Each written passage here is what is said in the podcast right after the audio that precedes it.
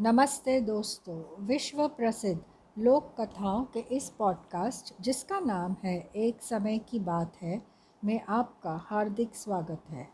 मैं हूँ आपकी होस्ट नमिता खुराना। आज मैं आपके लिए विक्रम बेताल की मशहूर कहानियों में से एक कहानी लाई हूँ, जिसका नाम है सबसे बड़ा त्याग। तो चलिए शुरू करते हैं कहानी, सबसे बड़ा त्याग। राजा विक्रम तेज तेज कदमों से चले जा रहे थे। वह शीघ्र तिशीघ्र शमशान पहुँचना चाहते थे। बेताल को उसने इस बार बड़ी मजबूती से पकड़ा हुआ था। बेताल मुस्कुराया, सुनो विक्रम, रास्ता सहजता से कटे इसलिए मैं तुम्हें एक विचित्र घटना सुनाता हूँ। बेताल कहने लगा, गांधार देश में ब्रह्मदत्त नाम के एक संपन्न नगर सेठ था। वह राजा का बड़ा प्रिय था। गांधार नरेश ने अपनी प्रजा के हित में अच्छे कानून बना रखे थे। उसके राज्य में सर्वत्र शांति थी। राजा एक पत्नी वत्रा, वर्ता आदमी था। ऐसा ही नियम उसने अपने राज्य में भी बनाया हुआ था कि कोई एक से अधिक पत्नी नहीं रख सकता। किसी गैर की पत्नी को इस दृष्टि से देखना भी गुनाह था। उसकी इस व्यवस्था पर स्त्रियाँ बहुत खुश थीं। उसके राज्य में बड़ा सुख चैन था। नगर सेठ ब्रह्मदत्त का एक पुत्र था। उसका नाम गुरुदत्त था। गुरुदत्त अत्यंत सुंदर युवक था। वह अविवाहित था। एक दिन की घटना सुनो। राजा विक्रम गुरुदत्त सायंकालीन भ्रमण के लिए बाहर निकला और रास्ते में पड़ने वाला एक मंदिर उसके सामने जा रुका। अचानक मंदिर में से एक अत्यंत रूपवती युवती बाहर निकली। गुरुदत्त उसे देखता ही रह गया। उस सुंदरी ने भी गुरुदत्त को देखा तो लज्जा गई पर मुस्कुरा कर आगे बढ़ गई। गुरुदत्त बोल वो बेहाल हो गया। वह वहीं से वापस घर आ गया और उस युवती के बारे में विचार करने लगा। जो जो वह उस युवती के विषय में विचार करता त्यों तो उसकी बेचैनी बढ़ती जाती। अंत में जब उसे नहीं रहा गया तो वह अपने इष्ट मित्रों से सहायता लेने की सोचा और उस युवती का पता निकलवाया। तब जाकर पता चला कि वह युवती राज्य के एक सामंत की पुत्री थी। उस युवती का नाम चंद्रसेना था। यह सब पता चलने पर गुरुदत्त ने उसके परिवार में संदेश भिजवाया कि वह उससे विवाह करना चाहता है। चंद्रसेना के माता पिता ने अत्यंत नम्रतापूर्वक यह रिश्ता वापस कर दिया। इसका कारण था कि चंद्रसेना का संबंध एक अन्य युवक जयकरण के साथ निश्चित हो गया था। यह समाचार सुनकर गुरुदत्त का मन बड़ा ही दुखी हुआ। उसका मन इतना उचाट हो गया कि वह संसार से वैराग्य लेने की सोचने लगा। तभी चंद्रसेना के एक दूत उसके पास आई। दूती ने गुरुदत्त को चंद्रसेना का एक पत्र दिया। पत्र में चंद्रसेना ने गुरुदत्त से प्यार की बात को लिखा था और वह वायदा भी कर रही थी कि विवाह के बाद वह किसी न किसी युक्ति से मिलेगी। किंतु जयकरण के साथ विवाह संबंध तोड़कर वह पारिवारिक कलेश उत्पन्न नहीं करना चाहती थी। यह संदेश पाकर गुरुदत्त को मनो, यह जीवन मिल गया हो।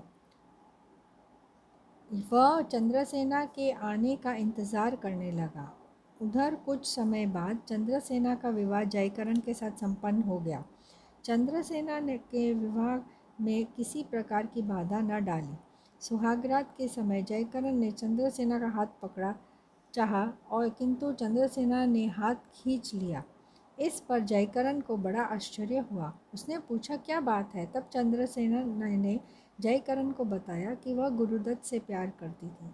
यह सुनकर जयकरण मौन रह गया। चंद्रसेना दूर खड़ी थी। तुम उसके पास जाना चाहती हो? हाँ चंद्रसेना बोली।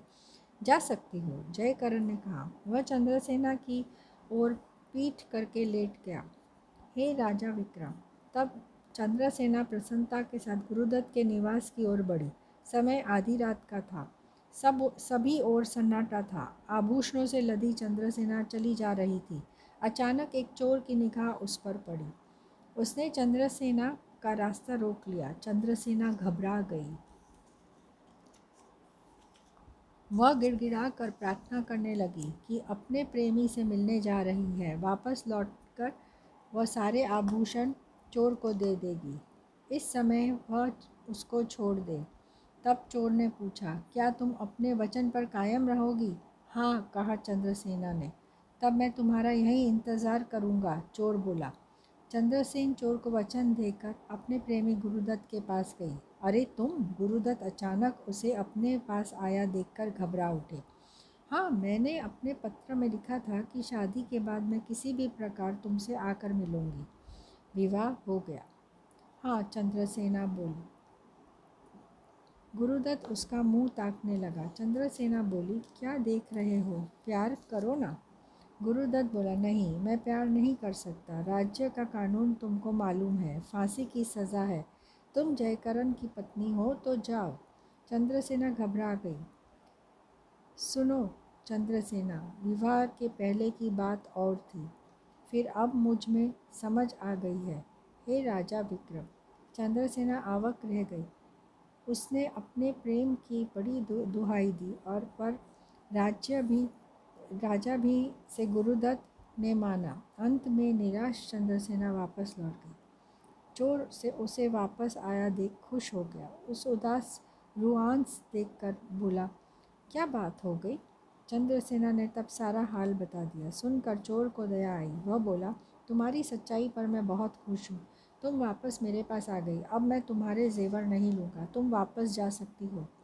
राजा विक्रम चोर चंद्र, चंद्रसेना को छोड़कर चला गया। तब चंद्रसेना जयकरण के पास आई। उसे देखकर जयकरण बोला, तुम क्यों आई? चंद्रसेना ने अब बता दिया। जयकरण बोला, अब मैं तुमको नहीं रख सकता। तुम्हारी जहाँ इच्छा हो, वहाँ जाओ। मैंने तुम्हें उसी क्षण त्याग दिया था उसने चंद्रसेना को त्याग दिया। इस प्रकार चंद्रसेना कहीं की ना रही। न पति मान रहा था, न प्रेमी तैयार था उसे अपनाने को। अतः लोग लाज के भय से चंद्रसेना ने कुएँ में कूदकर आत्महत्या कर ली। अपनी पूरी कहानी कहकर बेताल चुप हो गया। फिर कुछ देर बाद बोला, अब न्याय करो राजा विक्रम। इसमें क्या न्याय करना, बेताल? चंद्रसेना मर गई, जैसा किया उसे वैसा फल मिला। यह तो ठीक है, पर इसमें परोपकार किसका ज़्यादा, जयकरण का या कि उसकी अपनी पत्नी का? जिसके, जिसको उसने, उसकी प्रेमी के पास भेज दिया और सोमदत्त का, जिसने जयकरण की पत्नी को न अपनाया अथवा चोर, जिसने गहने भी नहीं लिए। राजा विक्रम चुप रह गया। बताओ राजा विक्रम, बेताल बोला, तुम्हारा न्याय क्या कहता है? इसमें किसका त्याग बड़ा है? इसमें किसने निस्वार्थ भाव से किस पर परोपकार किया? विक्रम चुपचाप चलता रहा। तुम्हारा न्याय क्या बोलता है? बड़े न्यायी हो ना तुम? बेताल की इस बात पर राजा विक्रम बोले, सुनो बेताल, बिना स्वार्थ के किया गया परोपकार ही सच्चा परोपकार होता है। अब जिसने बिना स्वार्थ के परोपकार किया, उसको श्रेष्ठ मानना चाहिए। सुनो बेताल, इसमें चोर का त्याग सराहनीय है। वह कैसे? वह ऐसे कि सबके त्याग के पीछे कोई ना कोई कारण था। गुरुदत्त का त्याग राज्य भय के कारण था। जयकरण के इस, ने इसलिए त्याग किया कि उसका दिल पत्नी की चरित्रहीनता से टूट गया था। चंद्रसेना अपने प्रेम के वशीभूत थी। बाद में बदनामी के भय से उसने आत्महत्या की। चोर ही एक ऐसा शख्स था जिसका त्याग निस्वार्थ था। वह चाहता तो जेवर गहने ले सकता था, किंतु उसने ऐसा नहीं किया। बेताल बोला, शाबाश, राजा विक्रम, तुम्हारा न्याय धन्य है। एकदम ठीक न्याय किया। और वह उछल कर कूद गया। भाग खड़ा हुआ। उसका भयानक अट्टहास फिर गूंज गया। वह चिल्लाता रहा, राजा विक्रम, तुम्हारा न्याय संसार में अमर रहेगा। विक्रम क्रोध में तमतमात गया। वह बोल बेताल के पीछे दौड़ा, पर तब तक बेताल पेड़ पर जाकर फिर मुर्दे के समान उल्टा लटक गया। राजा विक्रम फिर उसके पास नंगी तलवार लेकर पहुँच गया। राजा विक्रम फिर उसके पास पहुँचा और उसके बाल पकड़ कर खींचे और झटके से उसे खींच कर अपने कंधे पर लाद कर आगे की ओर चल पड़ा। तुम नाराज़ क्यों होते हो राजा विक्रम? मैं तो तुम्हारे न्याय से बड़ा प्रसन्न हूँ। तुम्हारा न्याय धन्य है। दरअसल राजा विक्रम मैं मुर्दा अवश्य हूँ, मगर ज्ञान की बातें सुनता मुझे बहुत अच्छा लगता है। इस कारण तुमसे बात कर रहा हूँ। देखो, इस घने जंगल में अगले मोड़ पर तुम एक चमत्कार देखोगे। रुकना मत। विक्रम चलता जा रहा था। इस बार उसने सोच लिया कि चाहे बेताल कुछ भी कहे, मगर वह नहीं बोलेगा। मोड़ आते ही अचानक उसके पाँव रुक गए।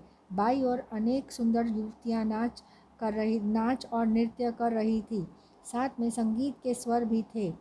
वह अपूर्व सुंदरियाँ थी। यकायक वे सब राजा विक्रम के चारों ओर बिखर गई। राजा विक्रम हतप्रभ हो गए और तभी उन, उसको बेताल की चेतावनी याद आई कि रुकना नहीं। वह तेज़ी से आगे बढ़ने लगे। बेताल बोला, शाबाश राजा विक्रम, यदि तुम रुक जाते तो बड़ा अनर्थ हो जाता। वे सुंदरियाँ कौन थी? विक्रम ने पूछा। जंगल में यह सब चलता रहता है। यहाँ बंधन नहीं होता। इसी कारण तो बड़े बड़े बहादुर यहाँ कदम नहीं रखते। तुम तो बहादुरों से भी बहादुर हो। जा, जो आ गए। कहा कह कर बेताल हंसने लगा। फिर क्षण भर बाद पुनः बोला, ये सुंदरिया चुड़ैल थी। राजा विक्रम, अगर तुम रुक गए होते तो ये तुम्हें भून कर खा जाती। पहले तो मौज लेती, फिर भून डालती। आते वक्त तो नहीं मिली थी। क्षण भर पूर्व मैं इसी रास्ते से गुजरा था।